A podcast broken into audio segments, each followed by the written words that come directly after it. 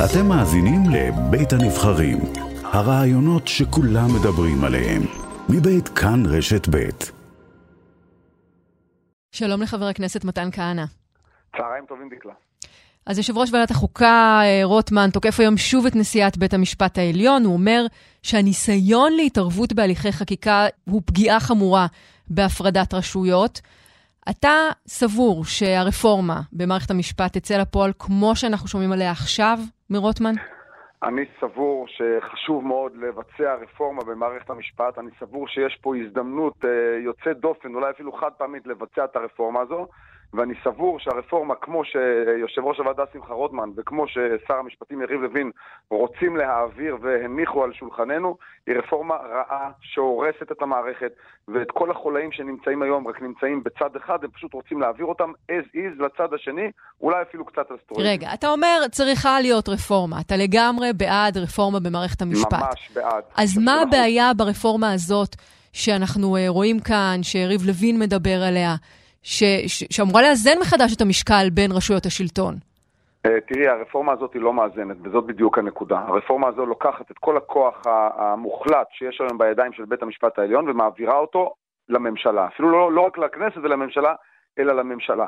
יש מספר דרכים לייצר את האיזון הזה, אבל מה ששר המשפטים עושה, וגם אה, שמחה רוטמן, זה לקחת את כל הדרכים האלה כמצרף ביחד, וכל אחד מהפתרונות האלה שאפשר להביא, הוא גם לוקח אותם הכי לקצה שאפשר, כמו למשל פסילת חוק רק ברוב מוחלט פה אחד, כמו אה, פסקת התגברות, אה, שזה בעצם ב-61 זה פסקת התגברות אוטומטית. ואם זאת פסקת לתת... התגברות ב-70 או ב-80, אז זה בסדר? זה משהו שהוא כן נכון, אה, מתאים? את יודעת, אני אפילו לא בטוח שצריכים 70, אפשר אפילו פחות מזה. הייתה הצעת נאמן שדיברה על 65, יש כל מיני הצעות, רק אני אומר, ההצעות האלה, כמו שהן מונחות היום על שולחננו, הן הצעות מאוד מאוד קיצוניות, שבעצם לא, לא מאזנות, הן פשוט לוקחות את כל הכוח ומעבירות אותו לצד השני.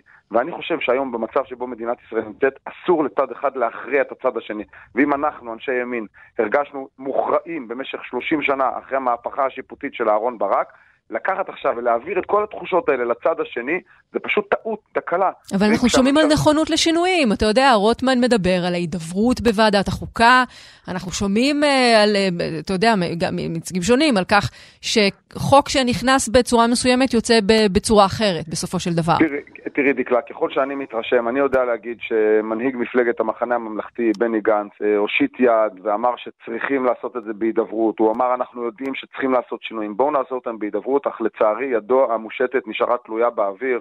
אני לא מתרשם שיש באמת איזו נכונות אמיתית אה, ללכת לפשרות, הרי כולם יודעים שפשרות מתבצעות בחדרים האחוריים ולא בוועדה עצמה, וזה בסדר, הדיונים בוועדה יכולים להמשיך, וזה ברור שזו אה, זכות בסיסית של כנסת ישראל. אז מה, האמירה, האמירה הזאת היא לא כנה? כלומר, מה, כל מה שמתנהל כרגע בוועדה זה מס שפתיים, ואין שום מרגיש... מוכנות ל... להידברות, לשמוע על, על, על תיקונים שיכולים להיות? אני מרגיש שהצעתו של בני גנץ היא הייתה הצעה כנה בשיא הרצינות ללכת למהלך רחב של הידברות כדי לנצל את ההזדמנות היוצאת דופן הזו לעשות את התיקונים הנדרשים, ואני לא מרגיש שהקואליציה אה, בעניין אה, של אה, לבחון את זה לעומק. תשמע, מזכיר המדינה בלינקן אומר אתמול הברית מתנגדת להרחבת ההתיישבות, אבל אנחנו שומעים על התוכניות של הממשלה, על ההחלטה שהתקבלה בקבינט לגבי בנייה ב-E1, לגבי בנייה בעטרות. למה לדעתך מהלכים כאלה עלולים להוביל, אם אנחנו שומעים על התנגדות כזאת מצד ארצות הברית? תראי, דקלה, הממשלה הזו מתגלה כימין על מלא עלק, והם היו טובים מאוד בדיבורים כשהם היו באופוזיציה. אתה אומר עלק. עכשיו, למה עלק? כן, זה עלק, כי אם עכשיו שהם בקואליציה, הם לא עושים שום דבר שונה אה, ממה שהיה פעם. ואת יודעת מה, דווקא הממשלה של אה, נפתלי בנט הייתה ממשלה שהמשיכה לבנות, גם כשהיה ממשל דמוקרטי שלא בדיוק אוהד את הבנייה בהתיישבות. אנחנו המשכנו לבנות, אנחנו אה, נלחמנו על זה שלא תקום קונסוליה של הפלסטינאים בירושלים. כל הדברים האלה אנחנו עשינו. ובינתיים הממשלה הזו, את יודעת מה, אני עוד מחכה לשמוע מה הם יגידו היום על ח'אן אל-אחמר. הם צעקו עלינו, הם, הם, הם דיברו בצורה נוראית כלפי הממשלה הקודמת, ובינתיים אני לא רואה איזה שינוי ניכר. זאת אומרת שהחלטה אני... כזאת הייתה מתקבלת גם על ידי הממשלה הקודמת? אני, הממשלה הקודמת המשיכה לבנות, הממשלה הקודמת המשיכה אה, להיאבק בבנייה הבלתי חוקית של הפלסטינים בשטחי C. כל הדברים האלה עשינו גם בממשלה הקודמת. בינתיים אנחנו שומעים מהממשלה הזו בעיקר דיבורים והצהרות כאילו הם עדיין באופוזיציה. אני מחכה לראות גם מעשים. ואת יודעת מה, אני הרי ברור שאני בעד חיזוק ההתיישבות היהודית ביהודה ושומרון. זאת אומרת שגם אם אנחנו uh, נשמע התנגדויות כאלה ואחרות באופוזיציה לצעדים האלה, במיוחד אם uh, תהיה התנגדות uh, חריפה כלפיהם, אתה אומר אנחנו רואים את זה אחרת והמהלכים האלה הם מהלכים נכונים. אני uh, חושב שחיזוק ההתיישבות ביהודה ושומרון זה מהלך חיובי. אני איש ימין, לא עזבתי מעולם את הימין. אני חושב שצריך לחזק את ההתיישבות ביהודה ושומרון. הבעיה היא שאת יודעת, הממשלה הזו הם קצת כמו פיל בחנות חרסינה. אנחנו ידענו לעשות את זה בממשלה הקודמת, אה, גם מול ממשל אה, דמוקרטי. אה, בואי נראה מה הממשלה הזאת תעשה. שגם הביעה התנגדות להחלטות כאלה על הרחבה, צריך להגיד. זה, זה, גם אז זה נתקל בהתנגדות מאוד ברורה. ועדיין עשינו את זה. המשכנו לעשות את זה, כי אנחנו פעלנו אה, למען האינטרסים של מדינת ישראל, ואני מצפה גם לראות מעשים ולא רק דיבורים מהממשלה הנוכחית.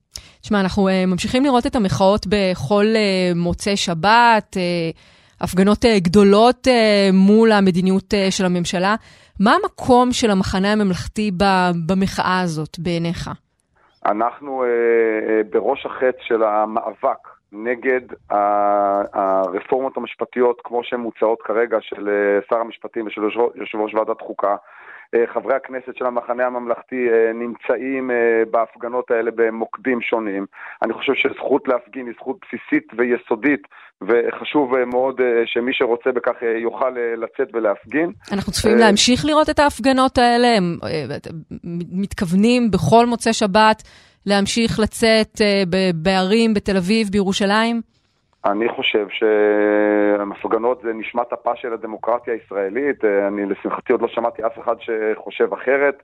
אה, ואני, כמו שאמרתי קודם, הרפורמה המשפטית כמו שהיא עכשיו, א', הרס מערכת המשפט, ב', פספוס של הזדמנות היסטורית לעשות את התיקונים הנדרשים. מה שהרפורמה הזאת מנסה לעשות זה במקום לאזן, זה לקחת את הקלקולים שנמצאים היום בצד אחד ולהעביר אותם לצד שני, וזה פספוס.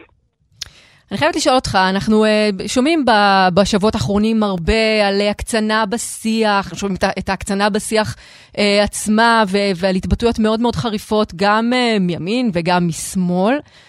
מה לדעתך התפקיד uh, שלכם במחנה הממלכתי למול זה? יש כאלה שיגידו, שיבואו ויגידו לך, תשמע, ההפגנות האלה בכל שבוע, הן מובילות להסלמה, להחרפה של, של הקרע שאנחנו רואים כבר עכשיו שהוא חמור מאוד בעם. אז אה, זו שאלה מצוינת, דקלה, ואני חושב... תודה ש... רבה. בבקשה. אני חושב שיש למחנה הממלכתי תפקיד היסטורי בנקודה הזו, ואני חושב שאנחנו גם ממלאים אותו היטב.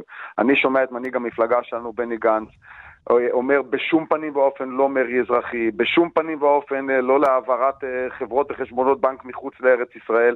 אנחנו אה, דמוקרטיה חיה ותוססת. אבל יש כאלה עכשיו... שיגיד שאתם דווקא פוסחים על שני הסעיפים, כלומר אתם גם כאן וגם כאן, לא ובינתיים הרחובות נראים שהם הולכים ובוערים יותר ויותר. ולא פוסחים על שני הסעיפים, אנחנו מובילים שיח, שיח מתון שמצד אחד נאבק בכל היכולת שיש לנו במהפכה המשפטית, אולי אפילו המשטרית, שמובלת על ידי אה, השר לוין ונתניהו, ומצד שני קורא לא לפרק את העם הזה. את יודעת, אנחנו בעשור השמיני, אה, אומות קרסו בעשור השמיני לקיומן, אסור לנו להגיע כן. לסיטואציה הזאת. אנחנו עם אחד, אנחנו אחים, ואנחנו צריכים להישאר פה ביחד.